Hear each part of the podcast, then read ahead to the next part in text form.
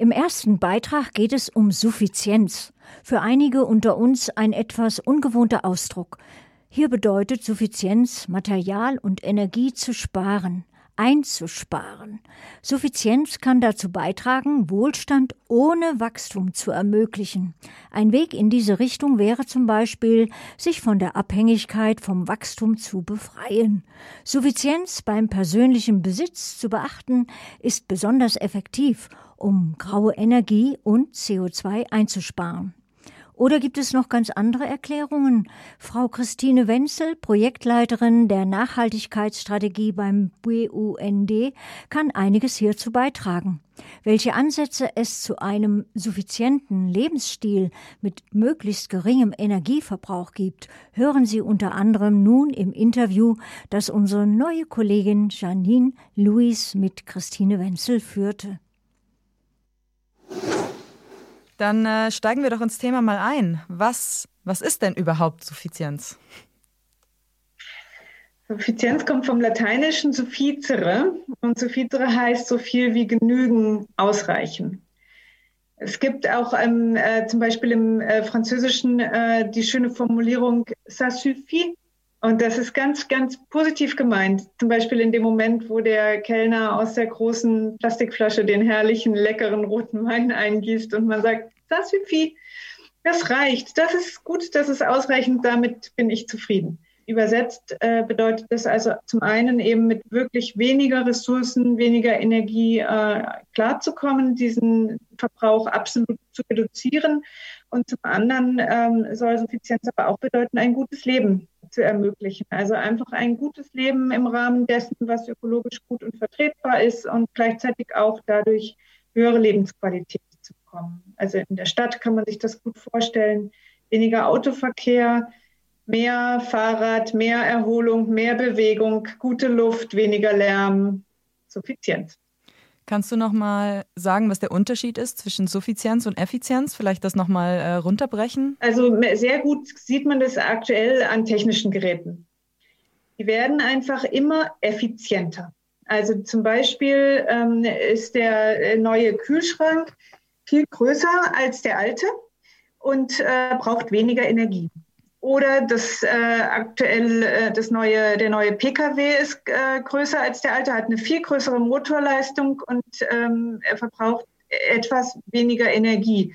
Oft werden dann, sind es dann aber so viel größere Motoren und da kommen wir gleich zum Problem und den Grenzen, an die, äh, die, die Effizienzkonzepte eben stoßen. Und der alte Kühlschrank, den man ausrangiert hat, weil man sich den effizienteren neuen geleistet hat, der steht dann halt im Keller und kühlt die Partygetränke. Und somit wird unterm Strich, ähm, wird zwar immer effizienter, wir haben aber immer mehr. Insofern ähm, wird eben unterm Strich der Energieverbrauch trotz Effizienz immer größer. Und hier setzt das Konzept der Suffizienz an. Suffizienz sagt halt wirklich weniger verbrauchen. Eben kein Auto fahren, sondern stattdessen die Wege mit dem Fahrrad machen oder mit dem öffentlichen Nahverkehr oder einer Kombination von beidem und vielleicht weniger Geräte. Also ich kann mir äh, vielleicht nicht gerade den Fernseher, aber mit Sicherheit, also ich kann mir Geräte teilen. Das ist dann Suffizienz.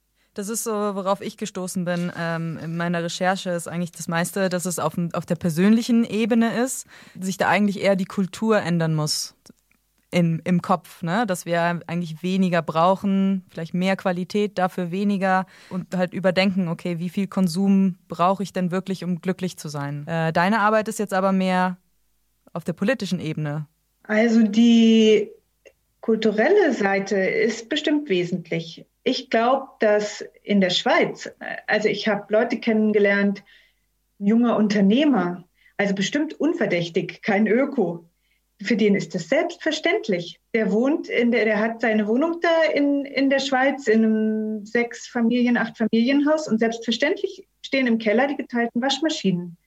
Das ist dann wirklich was Kulturelles. Also das ist einfach üblich. Und dann macht man das so. Man teilt die Waschmaschine, klar. Aber ähm, ich finde, die Politik ist ganz entscheidend, weil sie macht die Rahmenbedingungen dafür, dass diese Lebensstilveränderungen auch im großen Stil stattfinden können und dass sie ähm, unter guten Bedingungen stattfinden. Also wenn in dem Moment, wo eine Stadt wie Berlin einfach jetzt Fahrradwege äh, im, großen, im großen Umfang Fahrradwege äh, schafft und richtig auf breiten Straßen wird, ist klar, einfach eine, eine Spur, die äußerste Spur gehört dem Fahrradverkehr und äh, man viel sicherer durch die Stadt kommt, ist das natürlich äh, auch für viel mehr Menschen attraktiv. Und darum geht's. Also, dass das attraktiv ist, dass es ein, die einfachere Lösung ist, dass es eine klare Lösung ist und nicht ein Hin und Her überlegen. Ein anderes Beispiel ist äh, im Bereich Reparatur. Gibt es da nicht jetzt äh, gerade ein, ein, neues Gesetz, was dieses Jahr in Kraft tritt? Also der BUND zum Beispiel ähm, fordert, dass äh, Reparatur, dass Anleitungen äh, da sein müssen, dass Ersatzteile verfügbar sein müssen, dass nicht nur ähm, große, sondern auch kleine Dienstleister, unabhängige Reparaturdienstleister äh, dieses Ersatzteil ein Recht haben, diese Ersatzteile anzufordern und die Anleitungen einzusehen. Und dass es einfach und gut möglich ist. Also darum geht es ganz viel bei Suffizienzpolitik. Also einen, einen guten und ressourcenschonenden Lebensstil möglich zu machen und attraktiv zu machen. Erzähl mir doch mal ein Beispiel, was, was die Suffizienzpolitik gerade aktuell macht äh, oder was auch in der Pipeline ist. Ja, oder ein Beispiel dafür, wie wir ähm, die nötige sozial-ökologische Transformation, also den nötigen sozial-ökologischen Wandel äh, im Augenblick betrachten. Ein, ein, ein gutes Beispiel ist die Mobilitätspolitik, wo also ähm, wir weiter Autobahnen gebaut werden, äh, die dann äh, quer durch alte Wälder gehen oder die wie im Norden der Republik äh, Verbindungsautobahnen Nordsee-Ostsee wirklich durch Landstriche führen, wo die, wo die, die werden niemals so genutzt werden, wie das geplant wurde vor vielen Jahren. Die Herausforderung wäre, und das wäre dann im Sinne von, von dem Wandel, den wir brauchen und auch im Sinne von Suffizienz, es zu schaffen, dass Menschen unabhängiger werden vom eigenen privaten Pkw.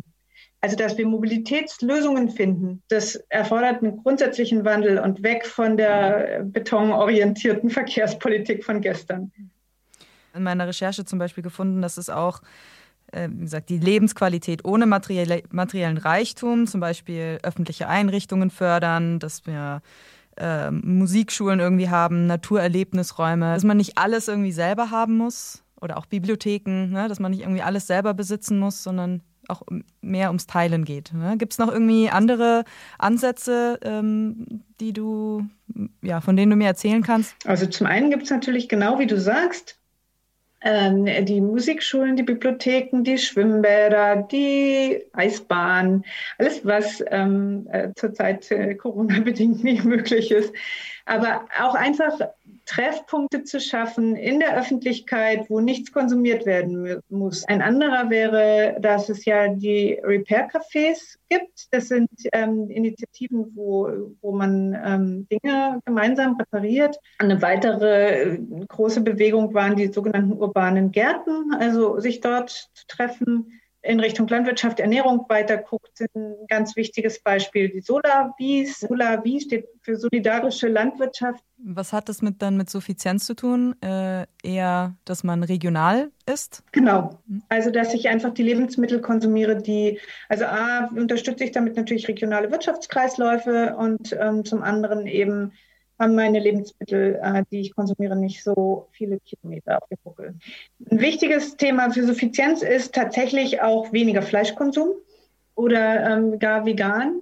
Die ähm, Kantinen können da einen wesentlichen Beitrag, also die öffentliche Hand, die ganze öffentliche Verwaltung kann da einen wesentlichen Beitrag leisten, äh, wie sie das in vielen Gebieten kann.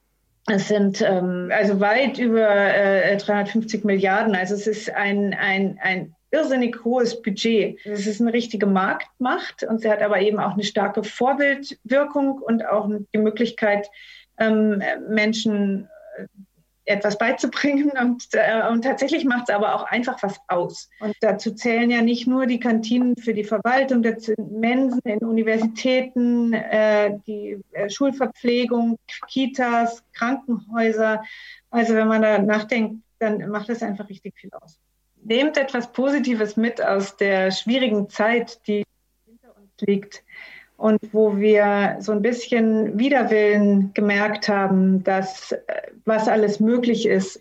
Ähm, ich habe gemerkt, was alles ohne Dienstreisen geht. Und nicht, dass ich es nicht, wie wir alle sehr vermissen würde, die persönlichen Begegnungen, aber ich habe gemerkt, wie, ähm, wie gut ich äh, auch äh, per Videokonferenz das eine oder andere erledigen kann. Und ich hoffe, dass das etwas ist, äh, was wir uns in die nächste, in die kommende Zeit und hoffentlich bald pandemie- und krisenfreiere Zeit äh, mitnehmen werden, äh, dass wir gelernt haben, wie wir uns ähm, ja, an welchen Punkten wir mit weniger gut klarkommen und also wie viel wichtiger persönliche Begegnungen zum Beispiel sind als Konsum und wie wichtig Kultur ist. Und ich hoffe, dass wir uns das alles, ja, dass wir uns das im positiven Sinne mitnehmen und ein Stück weit verstehen, was Lebensqualität ausmacht.